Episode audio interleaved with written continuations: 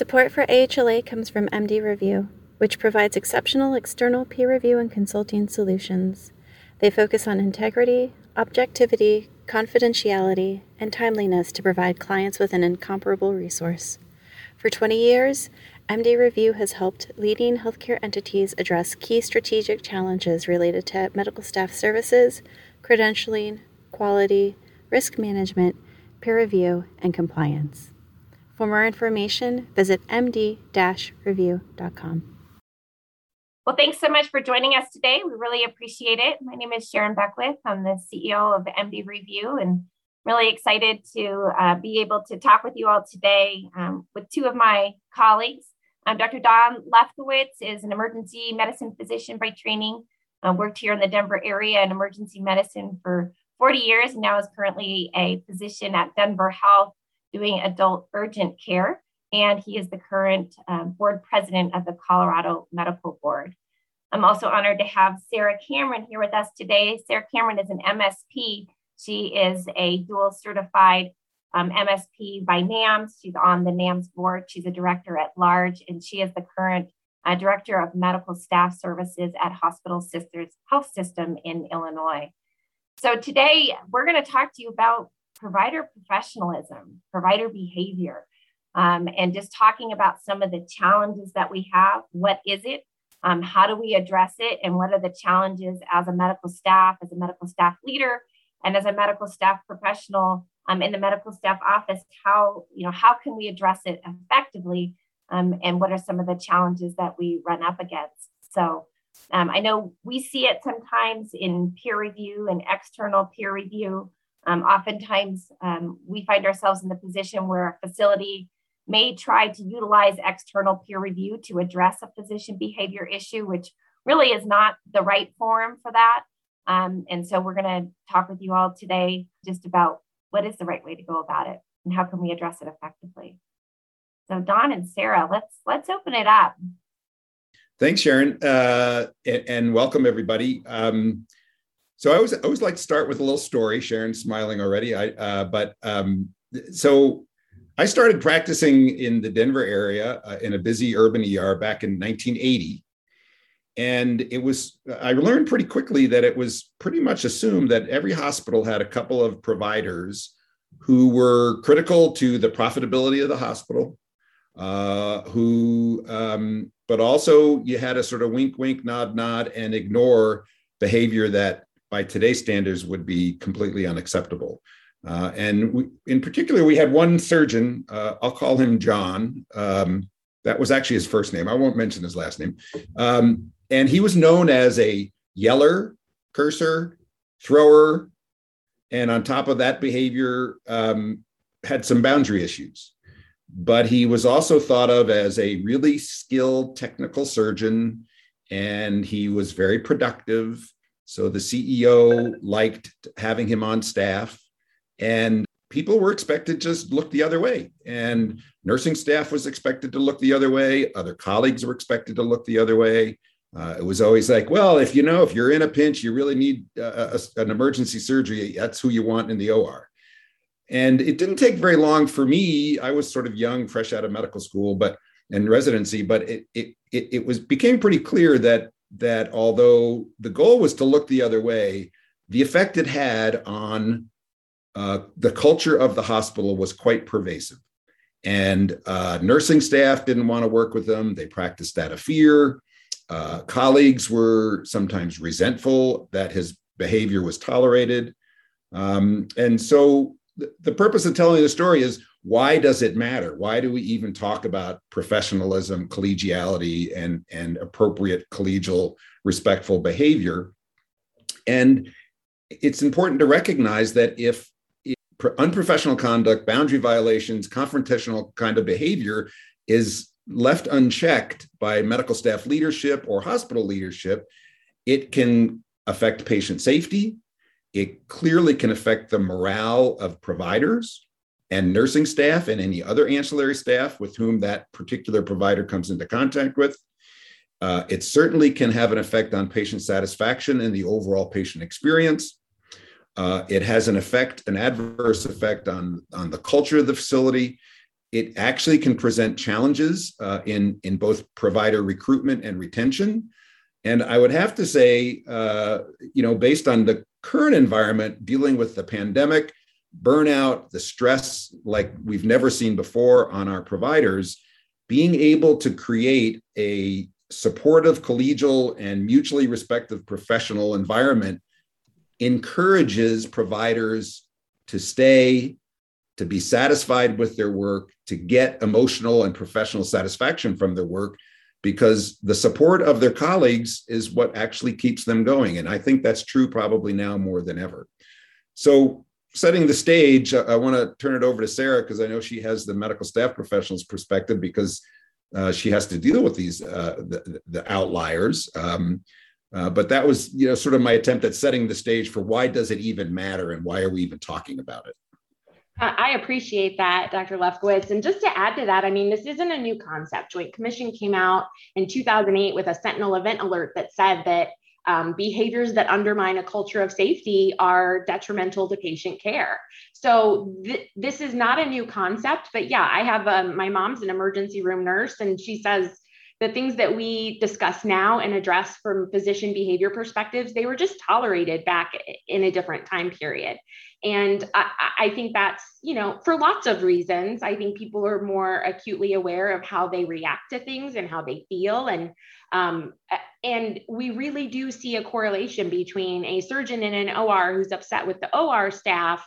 He puts that OR staff on edge and they're more likely to miss things during that surgery. So, um, you know, I always hear, well, yeah, he's a little gruff with staff, but he's so good with his patients. And it's like, one does not dismiss the other. One does not make up for the other. You have to be collegial to everyone involved. You're the captain of the ship. You set the tone of every procedure and um, patient contact. So it's it's more than just um, you know a problem. It really does have an impact on patient care. And you know i think it takes a team approach to fix it. I think a lot of things can be addressed in the moment. A physician who turns around after a procedure and addresses it with the staff and says i lost my cool. I was really panicked about xyz um, that can diffuse the situation and you know really bring some trust building to the team. But a provider who has a consistent pattern of disruptive behavior it's not just this one-off one-time thing that happened um, that's what we need to worry about because they are driving a culture where people don't want to work on that case. So you get the less um, maybe experienced staff members there. You get the uh, it just creates so many dynamics that impact patient care and that's why this is so important. Um, sarah you bring up a good point uh, about uh, tracking repetitive behavior. Yes. what's the medical staff professionals' role in in making sure you know the, the medical staff leadership often turns over. There may be a lack of historical perspective and, and uh, institutional memory, uh, and that often lives in the medical staff office. Um, mm-hmm. How do you how do you make sure that uh, providers who have a track record of issues, uh, you know, are, are monitored and tracked in a way that new new incoming medical staff leadership are aware of what the historical perspective is. Absolutely. So i talked to sharon a lot about this. We have a mechanism that we put in place where um, obviously events can come in from various um, directions. We get emails letting us know there was a disruption. We get um, event reports entered into the event system that we have to address we capture all of those in a tracking mechanism within the med staff office that's part of our database and credentialing file. But I think the important thing that we put in place in the last few years that has made a huge difference, because as you say, medical staff leaders turn over so frequently. Um, yeah. The people who, just as soon as they're getting seasoned at having a collegial intervention or, or conversation, it seems like they're out of that role and we're training someone else how to do it. Um, but we re- we track all of them. So even if we have a behavior that comes in that we deem really not worthy of addressing because it's kind of a nuisance thing. You know, people weaponize our event reporting system. We know that. Um, we record those all into a spreadsheet for each provider. So when you get an event that comes in and I need to send it to your medical staff leader to um, discuss next steps, I send them a little snippet that shows every single disruptive behavior event that they have had or professionalism event that they have had in their entire time with the organization. And what that does is it enables me to email that department chair or medical director and say, you know, Dr. Lefkowitz, he um, screamed at a nurse on the floor today. And here's a list of the five other times in the last five years that that has happened and the, what we did to address those things. So that way, our medical staff leader, first of all, has a quick glimpse right away and says, well, we've had four collegial conversations with Dr. Lefkowitz. Maybe we need to pull in some additional members of the medical staff to sit down with him and express the seriousness of this. Maybe he needs to come and speak with MEC. But it lets that department chair know right up front what the track record is and if there's a trend or pattern to some of these events. Keeping that has actually shown us we had an ER physician who he would go great for a long time and then it would just explode with all these patient complaints and nursing complaints. And we looked back at the schedule well those explosions all seemed to happen when he was taking on extra shifts. So that was a quick and easy way for us to communicate to the medical director like look he when you give him all this these extra hours he can't manage his own um, stress very well. And it it's showing in his patient interactions and staff interactions so there's a lot of benefit to tracking all of these professionalism issues. Also have a code of conduct. You have to have a code of conduct that every provider signs off on that holds them accountable to um, the expectations of professionalism, and then have a professionalism policy that guides that medical director or um, department chair or medical staff president to say, okay, at the third instance of a professionalism issue, you're going to meet with the provider, with the medical staff president, and with the CMO. At a fourth event, the provider must come and meet with MEC. So if you delineate those actions and you use them consistently across the board when you have a validated concern, the process becomes very easy to follow because it's going to be the same each time. Oh, it's the third one in 24 months. We're doing this action next. So those are just a couple of the ways that I help guide our medical staff leaders to be able to address their um, professionalism concerns that come forward for their the members of their department. Sure. And Sarah, when do you share that code of conduct and that professionalism policy? Is it something that's just given to a provider when they first come on staff and then that's it? Is it something that's shared with them repetitively? Yep, we have them um, sign it with their initial application before they come on staff. Then at their orientation, where they come in and we do the verification of ID and all the things that have to be done in person, EMR training, um, we give it to them again and have them sign it again. So they get it at orientation and initial. And then every year at reappointment, it's one of the required documents that they have a reminder of the code of conduct. And then, of course, if we sit down and meet with you to talk about your conduct, we're going to give it to you again and have you sign it again. So we make sure that they're constantly being reminded that part of being a member of that medical staff is that there is a code of conduct that you've agreed to follow. Yeah, uh, you know, I, I, think that's a great point. Um, you know, one of the other um, players in all this are uh, malpractice carriers, and um, they they cringe at uh, disruptive behavior because they recognize not only does it compromise patient safety and increase risk, but it also uh, can contribute to adverse outcomes uh, because, as, as you mentioned, uh, staff are much less likely to speak up when they have a concern about how a procedure is going, um, you know, or, or something like that. And you know, it's it, it's clear that you know this is this is critical to lowering malpractice risk by being collegial and supportive of your colleagues. You know, the, the other thing that comes to mind when when we're talking about interventions and the, the importance of tracking you know one of the other things that i think uh, when it when it comes to boundary issues uh, professional unprofessional conduct um, it's easier to keep somebody off your medical staff than it is to take action to remove them once they've been fully uh, privileged and credentialed.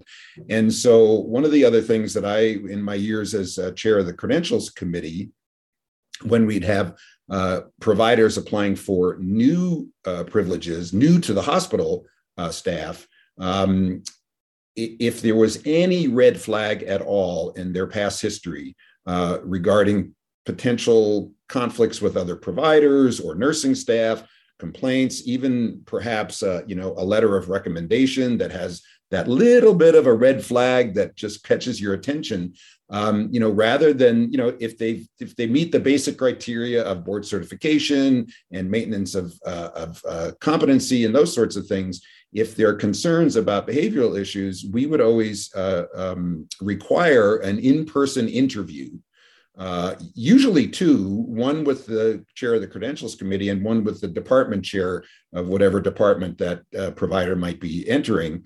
Uh, and it wouldn't just be a 10 minute, hey, how you doing? Nice to meet you. Welcome to the medical staff.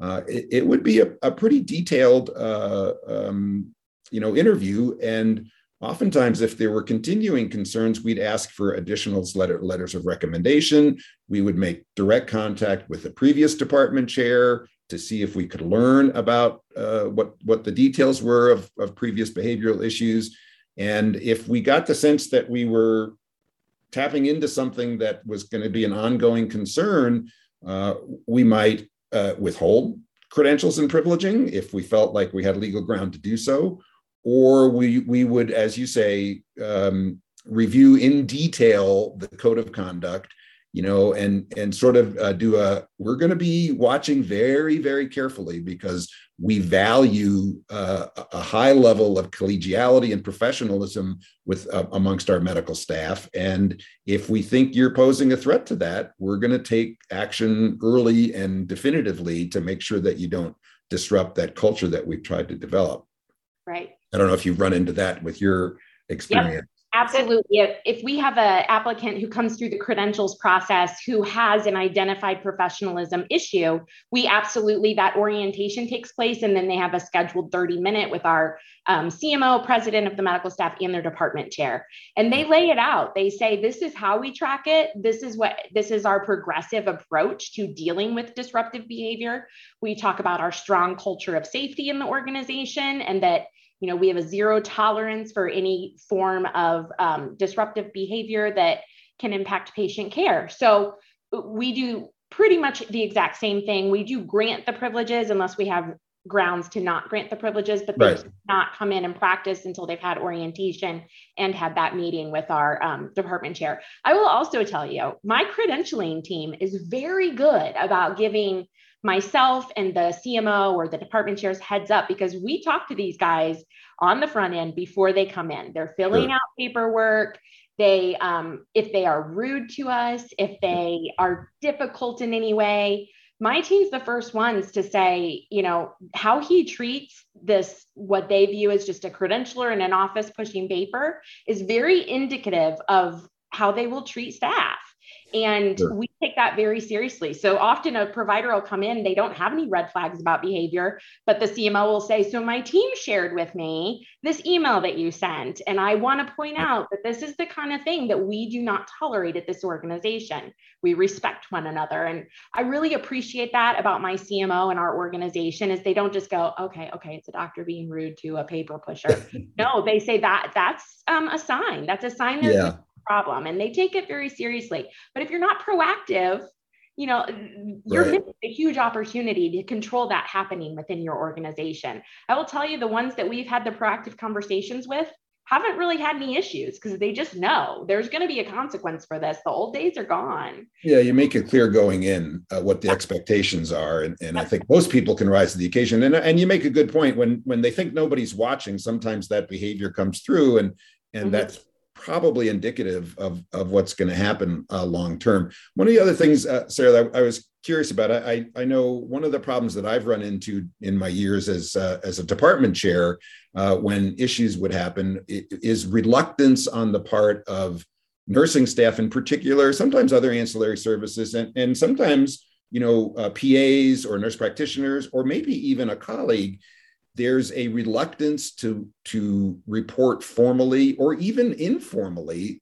um, when you've been witness to uh, uh, you know an event of some kind whether it's a patient interaction or interaction with family or with staff that just made you feel uncomfortable.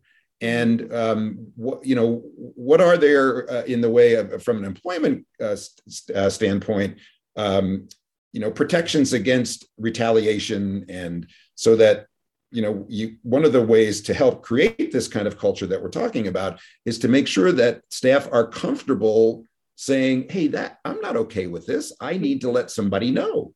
Yeah. Um, how, how, does that work within the hospital yeah, employment structure? share that. I experienced a lot of that of staff saying oh, yeah, that did happen, but I don't want to go on record as a witness, or I don't want to make a formal complaint, or um, and I found that was largely because of the fear of retaliation. And I'm not talking, okay, doc finds out that you filed this complaint and goes and slashes your tires. It's a subtle, passive aggressive, mm-hmm. um, you know, almost subtle bullying that takes place when some providers find out that a report's been made about them. There are a couple ways we address that. One, all of our policies around professionalism, code of conduct, peer review include language about retaliation and that there's a zero tolerance for retaliation. Um, we have suspended people for up to 30 days for retaliatory behavior. Um, but one of the things that when I came in, I had to do was I had to tell my CMO, stop going and talking to them as soon as you get the event report stop because as soon as you go talk to them and tell them there's an event and we haven't talked to the complainant we haven't you know validated the concern that provider now knows and he's going to run right to a nursing station right to the or desk and he's going to want to talk about it with that person and that is that's not protecting the person who made the complaint yeah for sure so um, that was one of our first actions. I said, no one is to go and address with the provider until it's been reviewed and we formulated a game plan for addressing this. So that was number one. Number two was just years of working with the staff um, who handled patient complaints and the staff that might have had an interaction with the physician to create that sense that we will address these things because that's why nobody wants to report it. I, people would report it all day if they thought that every time they reported something, it would get addressed and it would get resolved. And the big turning point for us was when you enter an event report, you get that automated response. Thank you for entering your event. We'll take care of it. You probably won't hear back from us. When I get those reports, I now personally, as the director of med staff, send an email to whoever put that complaint in if they were not anonymous. And I tell them, I have received this. I'm reviewing this within our policies. We will be speaking with the provider and following the steps that are delineated in our policy. If this provider has any discussions with you at all about this event, you need to immediately let me know. And those people who are making those complaints have started to see movement on addressing the concerns because now that people are reporting, we have trending, we have tracking. We don't have one massive event, which isn't always enough to take action on a provider. We can talk to them about it, but then we find out there were 10 previous events that no one reported. Well, when you sit down with a provider with one event versus a pattern of 10 events, it's a very different conversation and behaviors start to change.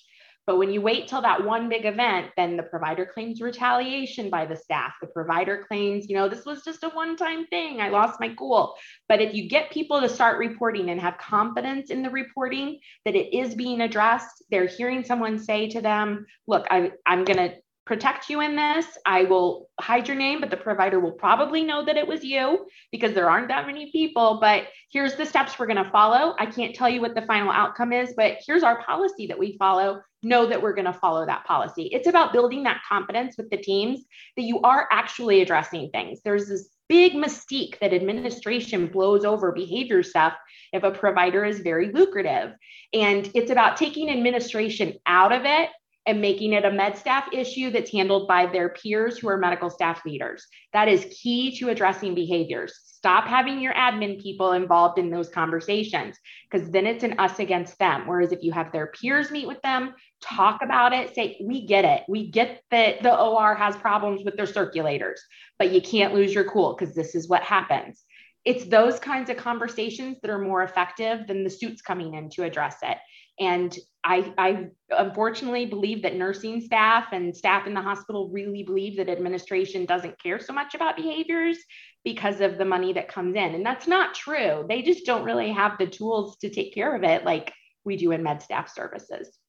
And that's a big cultural change that you're talking about. And that's something that definitely takes time, right? You implement, and really what you're talking about is people now feel like they're being heard. They're being heard and they're being listened to and it's being followed through on. But definitely that's something to sort of shift the ship of culture. Um, that's a big change and it definitely takes time and it's a commitment from all of you um, in your medical staff, your medical staff leadership to really stay with it um, and to be able to implement that that change. You brought up a very important uh, point, Sarah. And uh, it, it really does need to be a medical staff. You know, you, you have an, an independent medical staff of credentialed providers and the expectations for behavior, for consequences of uh, bad behavior, uh, uh, have to be uh, handled at the medical staff level by medical staff leaders. And uh, it's not, there really isn't a role for administration.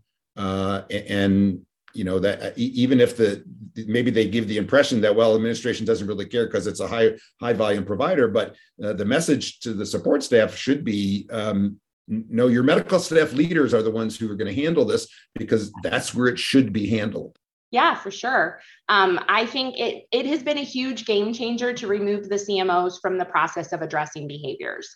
Um, and it, it wasn't an easy one. It's hard to convince a chief medical officer or a VPMA to um, you know, please don't address these behaviors. I know that your instinct is to, in the moment, go talk to the provider, get it resolved, tell them that they can't do it again. But that's not really, it doesn't, we, I don't show results from following that process. So, um, really moving those CMOs out of that conversation, using a graduated approach where they meet with many members of their peer group from the medical staff leadership team, and then maybe bringing in administration when you want to you know co- make it concrete with the provider that this is really a concern for us then you bring in administration but the decisions need to be made by the elected medical staff members um, it's really important that um, the people who whose behavior you're addressing don't think that this is a you know corporate versus medical staff and exactly. They'll they'll convince themselves oh they just want me out of here or oh they don't you know i'm i'm dealing with the cmo about surgery times and block times and this is kind of retaliation for that. They will make a lot of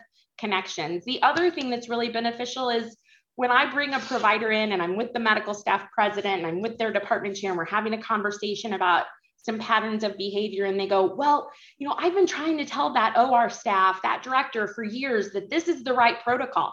And I will stop the conversation and I'll mm-hmm. say, that is really important to us and that really needs to be addressed. And you need to schedule some time to sit down and talk to the CMO about that. He can help you remove those barriers. We're here to talk about your behavior, right. not about the things that are triggering your behavior. The behavior is inappropriate no matter what the trigger. You should you should address the trigger, but we're here to talk about you and your reactions. You you mean you've seen physicians deflect responsibility for their own behavior onto some other area? Uh, I've never I mean, seen it. Every time. Go figure. yeah, so I I think that there's a lot of things you can change culturally to make your professionalism addressing professionalism easier and more effective. And then there's a lot of things that just need done about your processes and your steps and educating people on how to have those crucial conversations picking the right people to be in the room. I have some department chairs who they're abysmal at doing a, a collegial intervention. They're just so sympathetic to the provider and um, and it's like oh that puts me in the position to then be a bad cop and i'm not a peer so I, you know yeah, really exactly. pick, pick, your yeah. people we sometimes sit at mec and go okay this has gotten to the level they need to talk to several of us and we look around the room and go oh yeah that one chris should do it Capri should do it. so, I mean, it, you know the people who are good at it and effective sure. at it, and um, you know, being very prepared for that conversation. Have a pre meeting with the people who are going to be there and say, okay, here's the key points we need to make sure we hit. Here's the things that um, we need to set expectations. We need to describe what what will happen if those expectations aren't met. Um, have that pre meeting, be completely ready for what you're going to say before that provider gets in the room. Let them have their time to talk for 10, 15 minutes and then say, okay, so here's some questions we have for you. Would you have done it differently? You know, start with that every time because that opens their mind to, well, would I have done it differently? And then you can open the conversation. A lot of what I've heard today is, you know, there are everybody has different resources, right, within their medical staff. And like you said, Sarah, there are um, some physicians that are really good at having um, critical conversations and are really good natural physician leaders. And I think, Dr. Lefkowitz, you've seen it in your career, right? There are just some physicians that naturally have a really good ability to be a leader and others that really struggle with it. And so I think it's always helpful to, um, you know, again, provide the training and the tools that those physician leaders need.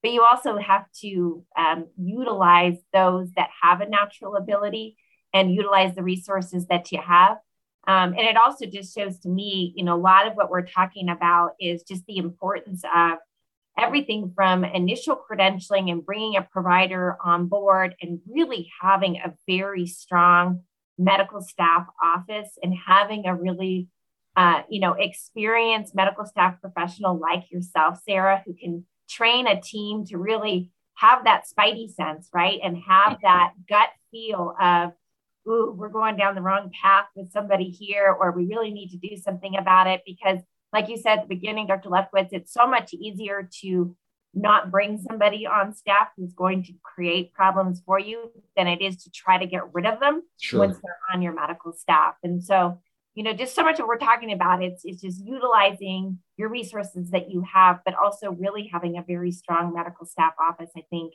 um, is so important for all of this. So I think what we'll do is we'll wrap it up. And then we've got a second session where we're going to be able to talk with everybody more just about now we know what the problem is. Now, what do we do about it and how do we address it? Great. Thank you.